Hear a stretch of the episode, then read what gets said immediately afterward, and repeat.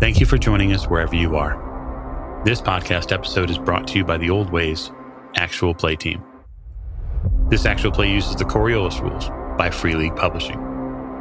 This actual play is performed by adults and contains adult themes. Strong language, powerful factions, and adventures across the third horizon await. All content, including names, places, events, companies, and etc., which may bear resemblance to entities living or dead, is strictly coincidental. My name is Michael Diamond, and for tonight's game, I will be your storyteller. Thank you for joining us again another episode of the Old Ways Podcast. I am your storyteller this evening, Michael Diamond. We are back with our Coriolis Chronicle Children of the Periphery. So happy to have you aboard. So, as we like to do on the show before we get started, my pronouns are he, him. And although I'm not playing any character this evening, should we need to have pronouns for NPCs, I may provide those as well. I would also like you to come over to patreon.com slash the old ways podcast to check out what we have to offer, or go us and give us a subscribe on YouTube. That would be super helpful. And so now I will get to cast introductions to my right. Hello, this is Morgan, and I play Captain Amara Castra. Our pronouns are she, her, and we are currently portaling our way through space in a metal tube. Indeed, you are going to a place that you've never been before. And next to Captain Morgan.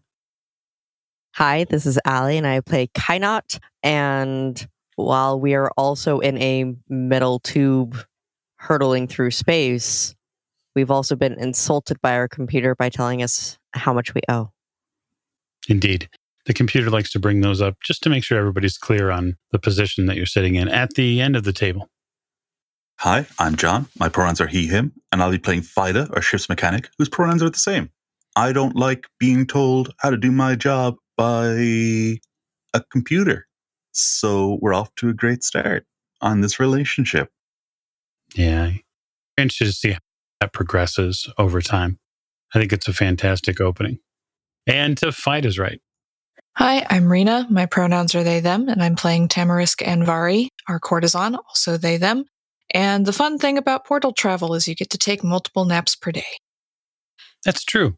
They're short naps, but they are naps nonetheless, and that is a win. Last but most certainly not least.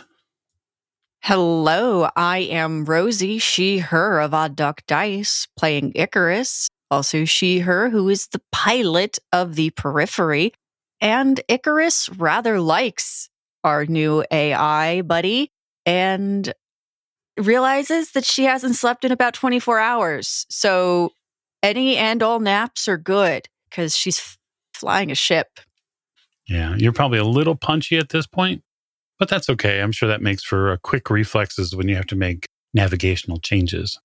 So we're going to open our camera lens tonight and the depth of space. We have a floating ball behind us, a marble, really, in the grand scheme of things. We've passed it and we are now getting closer to a portal installation that sits out here, an outpost in space that sits in front of, in some ways, almost imaginary piece of space. That's the important thing to understand about portals here in the third horizon for really everybody. It's hard to tell where they begin and where they end. They're really not seen, you sort of have to have faith to believe they work sometimes. But that said, Captain, you've received a transmission from the outpost, the portal outpost, that the next movement through is scheduled for uh, about an hour or so from now.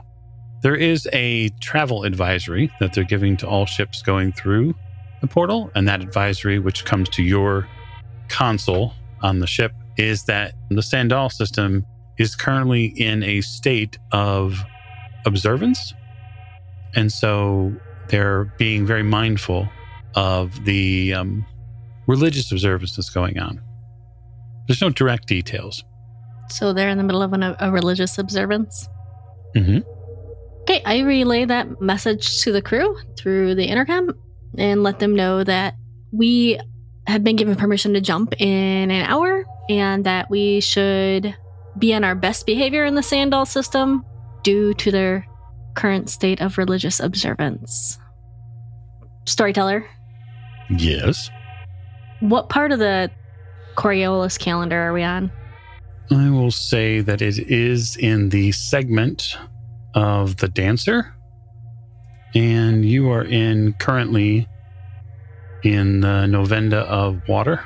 So it's two water in the segment of the dancer. All right. So you could, those of you who have culture, at least a fair amount of culture, could roll culture in an attempt to understand perhaps what it is they're celebrating. I have culture. I'm doing it. Me too. So do I. I should probably have knowledge of this. I have one success. I also have one success. Okay. Anybody else? I have two successes. So you are aware, at least, this is a day celebrating a one of the martyrs of Sandaal. So several people, many many years ago, gave their lives to deal with a terrible problem on one of the the planets there in the system. The story goes that there were people who were being terribly oppressed for their labors. And there were three people and distinct people who stood up against these atrocities that were going on, as the story goes. What gets a little fuzzy is exactly like what they were standing up against exactly. Most of that is covered up by the current, we'll just say, persistent religious order that's there now. So some of you would be aware very clearly that the eight wisdoms has a, real tight control over Sandaal. So the the eight wisdoms are pretty well known as a, a powerful group of essentially hierophants that control the entire system, top to bottom, etc. They sort of make things happen. They are a hyper religious order, so much so that they have, we'll just say, modified. That's the best way to say it. Modified the types of icons which can be praised in that system, and then also the way in which they are allowed. So, this martyrdom is celebrated because these people stood up against something that was going on there on the planet. Now, the rumor mill people will know a little bit more about the story, which is the people who stood up against the quote atrocities. Those atrocities were stuff like free markets, and open singing and the retelling of tales through the arts. And those people that stood up against it essentially began part of the insurrection of the eight wisdoms. It's what helped spearhead their group taking over all of these things, effectively beginning their, their reign and control of the system, which is now absolute. And so for you, Amara, the stuff that you know about this space is a, a, little bit of that, but you're more concerned about, like you've already mentioned to the crew, like the way people act. We're going to have to be very careful about the way we act. Since I had some limited knowledge on the observance, I would see if there's anything in the, the ship's computer or archive to give me more information. Assuming that I would get the same information you just went over in detail from the ship's computer you would get the basic details of it. All of the stuff, the rumor mill stuff about the truth behind it is is above a single success. So that might be something where other player characters could sort of fill in fill in some of those details. And is the the plan is to land on Sadaal, right? Well, you're going to you know that you're likely going to need to refuel before you go to the next leap. The problem there is is the star Sadaal is in one space some of the planetary stuff that you'll have to get to, the actual spaceports, is going to be sort of several planets into away from the portal. You would expect to get some sort of clearance requirement to get closer to those planets as a non system vessel. As a visitor, you're going to have to get permission. If we have some time, I will wander down to the engineering area to check to see how Fida is doing and how he's getting along with our new friend, the ship's AI, Rackham. Mm-hmm. Yeah, you come in and Whereas before this was incredibly tidy, it is currently in a change state, might be the best term. Yeah, wires have been disconnected and are being rerouted. Things have been taken down and are being remounted on different positions in the room. Just, you know, making changes to make it a more workable solution for him, for a single engineer. Yeah, as I walk into to the engineering area, I mask the look of mild horror on my face to see half the uh, engine room on the floor. You know, look at Fida. How's it going? Oh, hey, Ken. It's going pretty good. I'm mostly just rewiring displays and putting them in places where they're more useful. For some reason, whoever initially designed the room put them all in one place, away from the thing they're telling you about. Which might be fine if you have a person who's dedicated to that task, but we don't have that many bodies. And he, you know, puts his hand through the thick mane of hair and he's just like, it's just making it so that it works a bit better and is, you know, you can see the the outputs for a thing as you're working on it, which you know makes sense to me. At least it makes sense to somebody. We are jumping in less than an hour. You going to be ready? I I'm going to tidy this up. Uh, everything. I know it looks like a mess, but that's just because I have to lay everything out so I can know, you know, how to fix it. Yeah, I'll be ready in the net within the hour. I just need to fix. I want to put this display here next to this particular core. It isn't directly related to this core, but it does give me information that I need about it. And unfortunately, I can't splice the data from another thing in here without doing some fairly major rewiring. And to be honest, that's a bit beyond me. So I'm going to have to, uh, yeah, make do. It's not a big deal. He sees Amara kind of like eyes glaze over as he talks about what he's doing. And he's just like, I will be done within the hour and I'll be ready to go. I have complete faith in your ability. I walk out and um, leave him to it, and I actually, I don't think I've eaten in a while. I go to the galley and grab a protein pack out of the out of one of the drawers and open it up since we we have to be in um, stasis in less than an hour for the jump. I don't want to eat anything too heavy. Tell me, Morgan. Tell me what the galley looks like. Oh, so you walk in, and it is right off the corner to the right of the hallway, probably before engineering. And it's open. So it's a wider door, it's not a small door to go in. There's nothing really closing it off. There's a small table off to the right when you walk in. And behind that is it's full of cupboards and like a cooking range. I'm assuming they have something like a stove or or whatnot in the third horizon where you can heat stuff up. There's a variety of bowls and other items behind the in the cupboards and you can lock the cupboards in case you get into a fight in space and you're flying all around it's not going to come all flying out of the cupboards there is a variety of drawers where they keep spices and there is a refrigerator type unit where you can keep fresh meat if you have it vegetables things you bring in from the arboretum. It's gray walled.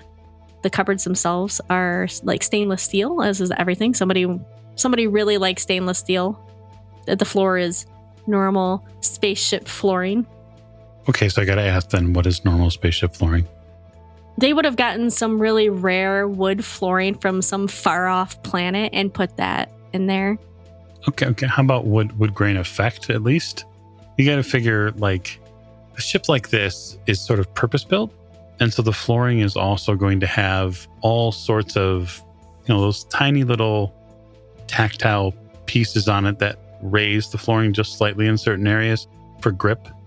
Remember, the ship is also kitted out to run in atmospheric mode, which means it can run outside of space and thus uh, in space flight and in atmospheric flight, where it might be, I don't know, chased by other vessels or chasing other vessels, it's got to have a little grip to it. But yeah, maybe there's some beautiful design work that's been done. Perhaps a beautiful chevron pattern graces the floor. May I make a suggestion? You certainly can. We might have some pattern work in the walls or the flooring that is visually appealing but serves the purpose of like perhaps if suddenly the gravity of the ship interior drastically shifts, you have something to grab onto. So you don't just free fall and crack your head on something. That sounds about right. You stop in the galley, as now colorfully described, and you obtain something to eat before another trip through a portal. You take a moment there and pause just for a second, Captain. And a voice comes to you from one of the overhead speakers. It's clearly Rakam. Captain, I think you should be aware that your ship's engineer is trying to take me apart. He's certainly trying to be cute about it, though. But that's his aim. Okay, Rakam. I will. Uh, I will have a chat with Fida. I would much prefer to get along with the ship's engineer if at all possible. But just so that you and I are clear, I am cleared for any engineering work that might be need to be done if necessary. So if you choose to replace him, I understand, and I'm happy to fulfill those duties if necessary. We aren't replacing Fida. He's not going to get rid of you. I'll handle it. I just I just prefer my, my space, Captain, you understand. I would just expect that I would be treated like any other crew member. As you should. But perhaps might I make a suggestion? Please. You will go a lot further with honey instead of vinegar. Do you know what that means? Oh yes. Certainly. I'm uh, I'm familiar with many types of human thinking. I'm I'm happy to use as much honey as is necessary. But Captain, if someone was trying to take you apart, would you be nice to them? Oh no, I would shoot them in the face. Duly noted. You do not have permission to shoot any of the crew members in the face, Rackham. That is Captain's order. Of course. I'm here to help. When I'm done eating, I will throw my packet away and I will go back towards engineering and poke my head in. Fida. Yep. Do not disengage the AI, please. Oh, that's impossible. It's already in all our systems. It's installed throughout. Like it's it's built into everything. There's no way I could get rid of it. Are you trying to? I just want to know where it is, just in case something happens. It's my responsibility for all the ship systems. Well, I, I appre- appreciate your due diligence.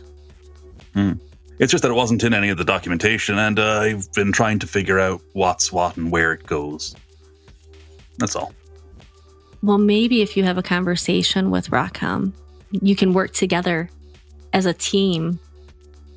You you see his huge bushy eyebrows just kind of furrow, and he's just like, "Why would I do that?" As a favor to your captain, at least try. Listen, Fida, I've worked with lots of people that I don't want to work with and I don't like, but here we are. Present company excluded, of course. I mean, I've I, I, I picked up what you were saying. Uh, I didn't take it as an insult. Oh no, I'm not sure. Look, there's nothing much I can do about it, and I'm just doing my job. I need to know what, what's where and where it goes. Seriously, I understand. But please play nice. I will do my best. That's all I can offer you. Thank you. And that, that's all I'm asking. Yeah, as you leave, you just hear a mutter of, not like I can destroy the ship's central processing frame. Hmm. I inwardly groan as I hear that walking down the corridor. So, what's the rest of the crew doing right before their next jump? I think that as our captain is passing out of the galley area, Icarus is probably moving into it to get herself some coffee, or if some sort of energy stimulant packet is there, something along those lines. The adrenaline of the situation is starting to wear off a little bit, but based on the experience of coming out of the portal the first time, she knows she's going to have to be on point to help navigate immediately upon waking up again. She like she hasn't bothered to change back into her normal clothes. She's still walking around in her pajamas essentially, her white shorts and top. So she just sort of waves at Fida and Captain Amara and scoots in to make some coffee and starts opening cabinets to look for spices and anything like that to mix in because this all looks really boring and bland. So she's looking for something like some kind of grain, like an oatmeal packet that she can mix some spices into, put something in her belly because she does not remember the last time she ate. You're going through the different cubbies in here, through the cabinetry that's available, just trying to get a sense of okay, what's actually here, right? What was the ship stocked with? So you happen upon a cabinet that's really stiff, like it doesn't open properly. And there's a um, just a really light and sort of s- a soft tone overhead. And you hear Rakam's voice say, Excuse me, Chris, that cabinet is locked. Do you need assistance? Only if what I need is in there. Can you tell me what's in there, please? Yes, there are several dietary um, specific foods that we keep on board. Can you elaborate on that for me, please, Rakam? Oh, certainly. You hear a click and like the cabinet opens. If you look here, there's a section here of grain that is a little easier to digest.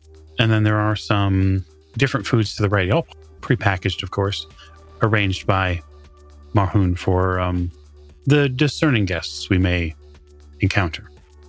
So, for Icarus's knowledge, the prepackaged food that's in here is like, I don't want to say bougie food, but it, it is, in a sense, to her, it would be like, oh, I get my food from Aldi, and the food in here is like from Whole Foods. Okay, so I'm Rakam. I'm not opposed. Do you know where something that's like a little more the step down might be, where like I can just throw some hot water on it and it'll be fine? Oh, certainly. Yes, it's um Bay 12. The outside of like a one of the cabinets like glows. Alrighty, thank you. If you could just make sure you close the Yeah, thank you. And Icarus closes the cabinet. Hopefully, that coffee is ready. She takes it black as night and strolls off to look for the indicated bay.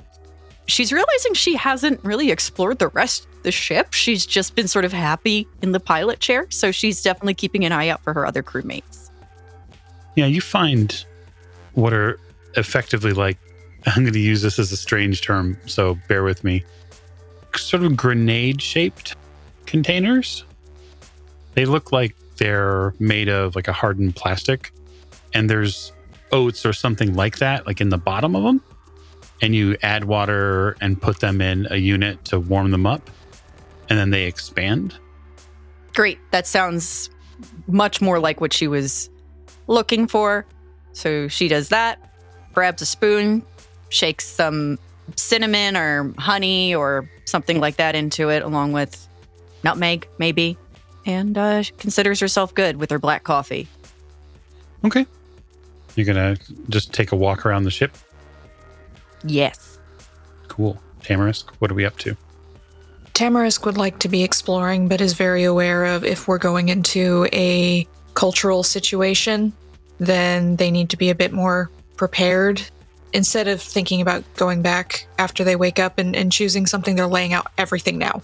So that as soon as they wake up, all they have to do is get dressed, be prepared. They're also trying to think of other things they may know about Sadaal and cultural interplays, let's say, since they're going to have to be more aware of it in order to help the crew.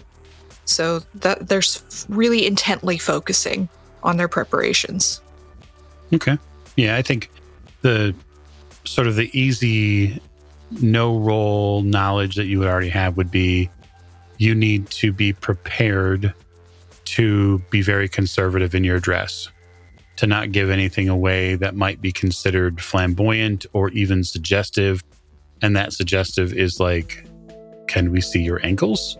Because Sadaal is very reserved, very conservative in those views, because in effect, the eight wisdoms believe that the core of the problem, the real root of the issue between Zenithians and Firstcomes is that neither really controlled their base desires and instincts. They don't listen closely enough to the icons. You probably don't want to be on the receiving end of anything that they would consider flirtatious or even pearl clutching, skin showing. So they'll be laying out something in con- like a more conservative black that covers everything, including a veil that would cover from their nose down to the chin, and cleaning off makeup, removing any essence of perfume that they've probably been wearing because that's normal for them during the day, making sure their hair will be covered and everything. As the face, so to speak, they're going to be very covered, very presenting, something that would be culturally acceptable.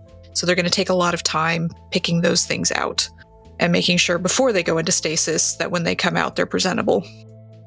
Yeah, I would say that having a hair covering and possibly a, veil or something akin to that would not be uncommon for people of station, whether they be presenting as anything that is non masculine.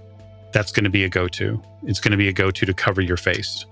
It's going to be a go to to cover your hair. That's likely what they're going to expect, especially of a traveler. So you'd be very keen to that. Like you would be keyed in on, we're already out of place here. We're not from this space.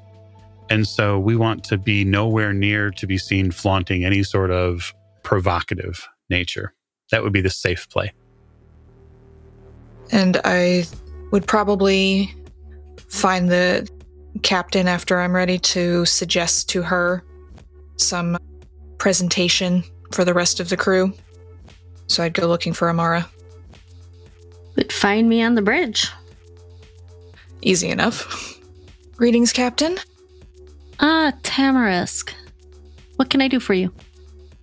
I'm not sure how familiar you are with the Sadaal system, but I would like to suggest that the crew present themselves in a culturally appropriate manner. I've been preparing myself in a similar way. Sadaal is a lot more covered, let's say, thinking internally of Fida with his big bare arms in multiple senses of the word. But it would be more appropriate to present in a more fully covered way. No perfumes, no makeups, and any of th- anything of that sort. You don't have to go full face covering, I wouldn't think, but to be more presentable to the people we're going to be interacting with, it would be culturally appropriate to be covered. I think that is an excellent idea. I appreciate the suggestion. Would would you mind making that announcement to the crew? Certainly. I would not mind doing so in the slightest. So I'll make an announcement just detailing some of the basics that would be culturally accepted. Not too worried about Kainot because she's mostly covered anyway, but everybody else. Uh, I would suggest you have things prepared before we go into stasis, considering how quickly we come out of stasis, but we do want to be culturally sensitive in this matter. Yes, I, I would prefer if we do not get into trouble on Sadaal and arrested and persecuted. Well, it's best to respect the cultures and traditions of anyone we interact with, especially when we are foreigners in this particular sector. There's a chime that goes off overhead. It's a 10 minute warning. You hear or comms say 10 minutes until the calculation. Enjoy your trip. Still weirds me out a little bit. I get up and head to my quarters to get out something more appropriate for the planet. I kind of think, Captain, you're going to probably have to do a little improvisational. I don't know how many um, head wraps you keep. I do not have any. I would probably go to Kaina or to Tamarisk and ask them if they have a shawl, something similar that I could borrow for our trip. Well, if you come to me, I'll have to ask you what color you're going to use. I look down at my plain, you know, black and black, white, and red outfit. Oh, I don't know if I changed after the last jump. I might not have. I might still be in shorts and a, and a tank top. Whatever color you have, kind of, would be wonderful. Nothing too bright. No pinks, no purples, no oranges either. Just standing there staring at you. Don't worry, not really part of my forte. And I'll pull out like this, like kind of teal turquoisey ish color wrap that you can wear kind of however you want to. And just like, here, take this one. It's one of like 30 of them that I have. Uh, thank you. I take it reluctantly. You can keep it. Okay. I reluctantly take it. It's very nice. And I'll take it back to my quarters and lay it on my bed next to, well, my regular clothes that I have laid out because that's all I'm going to wear with a head covering. Okay. The time comes for the crew to assemble into the stasis pods. You can see the systems in here are preparing. There's that control eventually, Icarus, that you're going to have to release to the navigational portal direction. It sort of feels like putting the ship on autopilot, but then you remember that there are other people that are making those calculations, which is always a little unnerving just because it's somebody else doing the job. But yeah, the five of you get into position. Yeah, Icarus says good night to Rakam, and she doesn't want to take the time to run back to her quarters. So, what she's going to do is just she has her flight suit, and that's generally what she wears, and that's going to cover the vast majority of her anyway. So, that will have to do. And she just leaves it on the floor in front of whatever pod she's going to be in.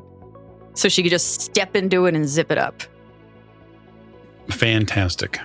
The time comes, the pods seal as that clamshell snaps closed, and there is a deep vibration that goes through the ship. It rumbles all the way up through the pods. It lasts no more than maybe a, f- a few moments in your mind. This is the second jump you've all done within a certain period of time. Because that is the case, so I would like you all to roll strength. Amara got zero successes. Okay, so remember, um, uh, just maybe as a as a memory jog for folks, you do have the ability to push rolls in this, where you can hand the storyteller a darkness point to be used later at some point, and then gain a reroll if that's what you'd like to do. That is one option, or you can just let the failure happen. Just gonna let the failure happen. Okay, very good. I got one success. All right, I failed the roll, and then I pushed, so you get a darkness point. Hmm. And then I got no successes. So, the best possible outcome. that's fantastic. I'll get back to you in a minute. Yeah, no worries. One success. Okay. No successes. And I'm going to let that failure just happen. Mhm. But I have a question about the darkness points. Sure. Are they something you can employ in general, or would they be specific against the character? really they're left up to me as far as how I use them. When I use them, I could give you a general disadvantage on doing something. I could enable an enemy, somebody who's an antagonist. I could make it easier for them to do something, that sort of thing. Ready. Thank you. I'm going to just fail and let that happen. Okay. Well, this jump, timing wise, goes just about how everyone expects. There's no lag, there's no extended period of subconscious wandering by anybody. Maybe that's for the best because getting out on the other side is not what we would call pleasant. So, for those of you who have no successes, when the clamshell opens, you are in the middle of having your stomach turn. You are nauseous, but worse yet, you are unbalanced and dizzy. So you'll take a two die penalty essentially for any movement based actions that you want to do. You're at half move until it wears off. And so the room sort of spins and tilts on an axis that is very unpleasant. Fida, you get all of that moments before that mane of hair that you wear sort of wraps itself around your face because you're spinning and spinning. And the crew watch Fida spin his way out of the clamshell and land hard against the wall. There is a significant pop that you hear when that happens, and Fida's unconscious. Rakam's voice immediately rises through the space, and you hear, We have a medical emergency. We have a medical emergency. Did we all see him go down? Oh, yeah. Especially those of you who have successes, you get through the passage like normal and you witness all of it. You can tell that some people are a little disoriented, but clearly, clearly, Fida got it the worst. Thank you, Rakam. We we see that Fida is down. Well, I guess we need to put him on something to take him to the med bay. I know where that is. Yeah, can I can can you tend to Fida, please, as I roll out of the stasis unit and flop on the floor? Sure. Because I'm up and around, no problems. It's like I've done this before. This is going splendidly. So a proximity alert goes off. So that's something that is advised here. You hear a very specific tone, same one as you heard last time you went through, because of course there are many ships traveling through the portal at the same time. Shit. Okay. And Icarus doesn't roll out of the clamshell, but she sort of half lowers herself onto the floor and she's sitting and focusing on pulling her jumpsuit on. And then when she's got that pretty much up and around her waist, she ties off the sleeves to at least get her pants to stay up for the moment while she starts stumbling towards the pilot's chair. Okay. And kind I'd, I'd like if you could to make me a strength roll because Fida is not at all a small person. No, and I don't. I don't really have high hopes for this, to be perfectly honest. I have high comedic hopes for it. Please leave my dignity intact. So I don't have any successes. Okay, fantastic. So you do what anyone would do in this position. You struggle. You struggle to pick up Fida to get leverage over his body. I don't know how many people you've had to pick up in your own personal life per se, but body weight is a thing. And especially when the other person is giving you no assistance through their own muscular or motor functions, people are heavy. Icarus, you are pinballing towards the bridge because really everything is a little, well, it's a little in flux. That's really the best. It's like you just got off an amusement park ride and no one told you that you were on it. I mean, this is probably more like she got into her dad's moonshine. Yeah, the good stuff. Mm-hmm. Well, no, it's horrific, but it's very strong. But pinballing definitely works. Okay. We had other successes in that, yes. We had Tamarisk had a success. Yeah, I was going to say Tamarisk gets dressed quickly, as quickly as they can since they're steady on their feet and they don't have to do anything special with how they get themselves up this time. And then try and help Icarus move more steadily to the bridge because it's important that we have our pilot on the bridge and uh, in their seat and ready to go. Mm-hmm. So offer a bit of a helping hand. Oh, thanks, thanks, Fancy Pants. Anytime, Fly Girl. Yeah. Oh, that that one was bad. I know. I lost my breakfast. Oh well, that's okay. Here we go. In the chair we go. Mm-hmm. Yeah. I um lift myself up from off the ground. hate, hate stasis. Kinda, you need a hand, or as much as I can give you. Yeah. I start clapping. You know, on the ground, giving you this just incredulous, you know, I'm stable, but I didn't sign up for this bullshit nonsense right now kind of look on my face. But it's like, I'm just to like pull at one of Fida's arms and just be like, you know, you could give me a hand with the other side of our engineer here too. We just need to drag him into the med bay. It'll be fine. Well, is there a? I was going to call it a hoverboard. No. In the cargo area, there is a grav cart. The issue is, is that it will not fit into this room. Yeah, I get up and I grab. That's just a lot. Of, that seems like a lot of work to go down to uh, the, the cargo way at this point. I grab Fida's other arm. Mhm. And I, I look at Kaina and I'm like, all right, on three at the same time. Yeah. I'm assuming I'll have to do a strength roll for that. Yeah. The two of you can participate in what we call a group strength roll. So Does that mean only one of us has to pass, or do we both have to pass? you'll find out. Oh, okay. It's really a margin of success. I'm going to give you a darkness point because I'm going to re roll that. Thank you. You're welcome. I got two successes. Ooh.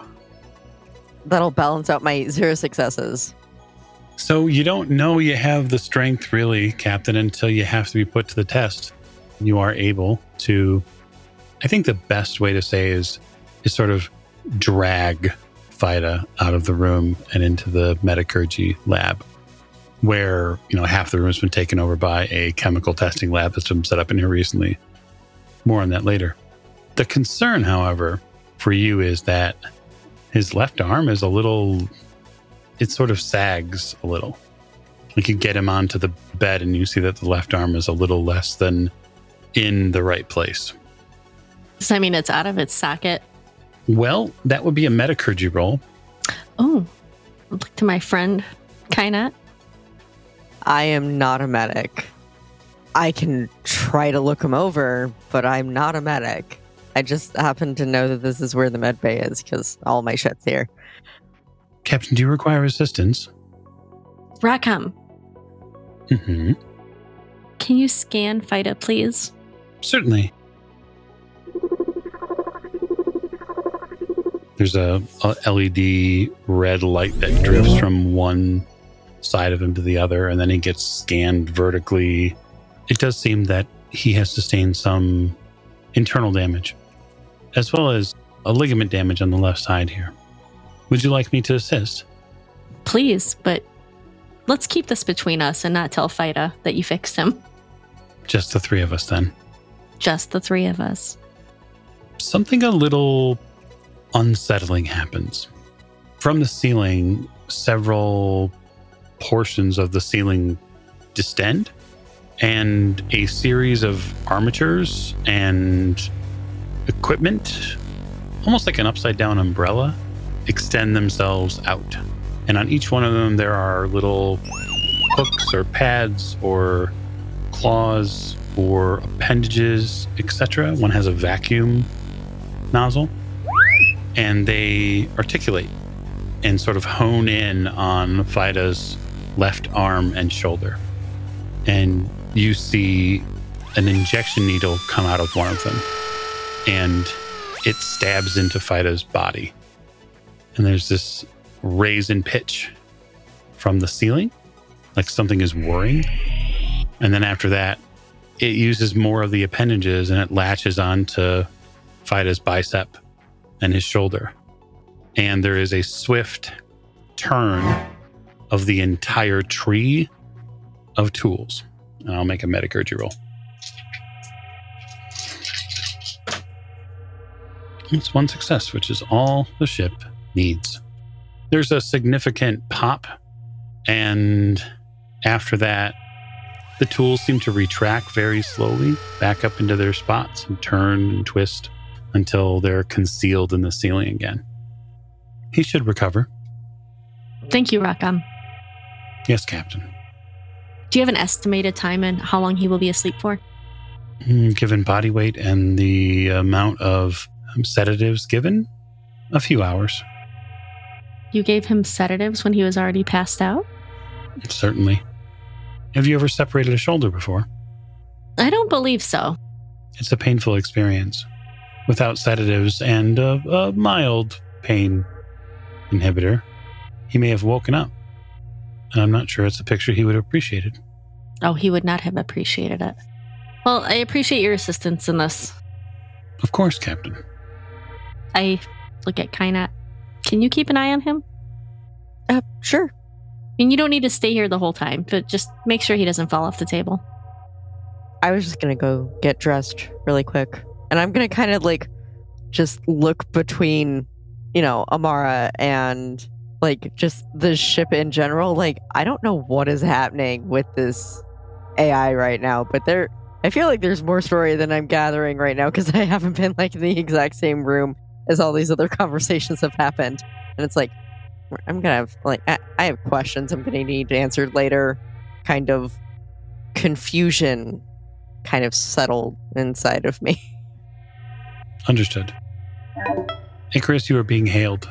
Before opening the external comm, she does an intercom to the rest of the ship and just says, Showtime, people, and shrugs her sleeves over, finishes zipping, looks over at Tamarisk. You ready? Oh, absolutely. Okay. Receiving call. You push the button. On the view screen in front of you, you see a well dressed, uniformed man in front, and there are two men to their left and to their right. They are wearing golden masks over their the top of their face, but other than that, they carry um, a clean shaven look. Their skin is a little paler than you might have expected, but the background that you see looks like it looks like a portal control office. But they're wearing a totally different uniform than some of the portal control offices you've seen. The man steeples his fingers and says, Greetings. Welcome to the Sandaal system. What is your business here? We are looking to refuel on our way through, with your kind permission, of course. As we are advising all vessels, we are celebrating a very important season. And so at this time, all refueling is being done deeper in the system. We can communicate the coordinates at the end of our conversation. Ramasi. Icarus, you see on the planetary detail here, Ramasi's the third planet in. It's about 6 AD or so in. Probably take you a few days to get there. We will, of course, respect your celebrations and uh, go where you would have us refuel. We do not wish to interrupt anything. Of course not. We appreciate your kind observance of our ceremonies. It's critical that everyone does. We have a few questions before you can proceed, of course. Of course. Can you please tell me what the vessel is carrying? Side eye at Icarus because that's not my area of expertise. Icarus pipes up. I think it's mostly just our, our crew and equipment that we, we need for the excavation where we're headed. Excavation? Could you please tell us where you are headed? Glances back at Tamarisk. We're en route to Menka. Very well. You see the man stand a little bit stiffer and straight up, sort of straightens his back a little bit. The man to the right whispers something in his ear. We are investigating all vessels inbound and outbound at this time. Please lay coordinates here and prepare to be boarded for inspections. Of course. The coordinates you get sent, Icarus, are no more than, you know, basically a thousand kilometers or so from the gate. It's not very far. Icarus turns on the intercom again and says, Okay, folks, it's time for a border check. Please be prepared to have cavity searches or anything else our new friends may request of us and uh, be polite. They did not look friendly. Please ensure you are appropriately dressed. I was just finishing wrapping the shawl that Kainat gave me. I'm like, shit. Just what we need today. And head to the bridge. Yeah, you head to the bridge. You see two vessels, one larger than the other. They're mostly arrowhead shaped. And the smaller vessel sort of sits on the underbelly of the larger one and it begins to proceed down towards you. Icarus, you'd recognize those pretty standard issue patrol craft anywhere for that matter. You've seen them scoot around the atmosphere of Kua before doing, um, we'll just say, um, vigilance work. That's what they call it. Really, it's likely spying on the local populace, but nobody wants to say the, the nasty part out loud. At least nobody that breathes helium up there. Hey, uh, Fancy Pants, I want to warn you, I have a problem with authority, so I'm. Oh, you shock me. I am so shocked by this information. Thank you. I never would have guessed. Please continue. So I, I'm going to sit here and smile. Yes, it's probably best you don't speak that much. Yeah. The craft gets closer and closer, and you feel the ship shudder as a clamp is placed somewhere on this vessel. Rakam overhead says, I think they might scratch the paint with that thing. I don't appreciate this. And you hear sort of like a flippant tone from Rakam for the first time. I really, really do not appreciate this. Rakam, I am I'm so sorry. When we sit down, we'll make sure that you get a fresh coat of paint. But please play nice. Nice. There's such a broad term. There's a lot of interpretation to the word nice. Is it not nice if I evacuate the air from the airlock? That would not be nice at all. No, I, we, we don't want to kill them or in any way harm them or their ship. We are friendly travelers. Right. Friendly. Right. Friendly travelers. I don't like it either, but we can do it. I believe in us. I believe in us too, Rakam. Smile and wave.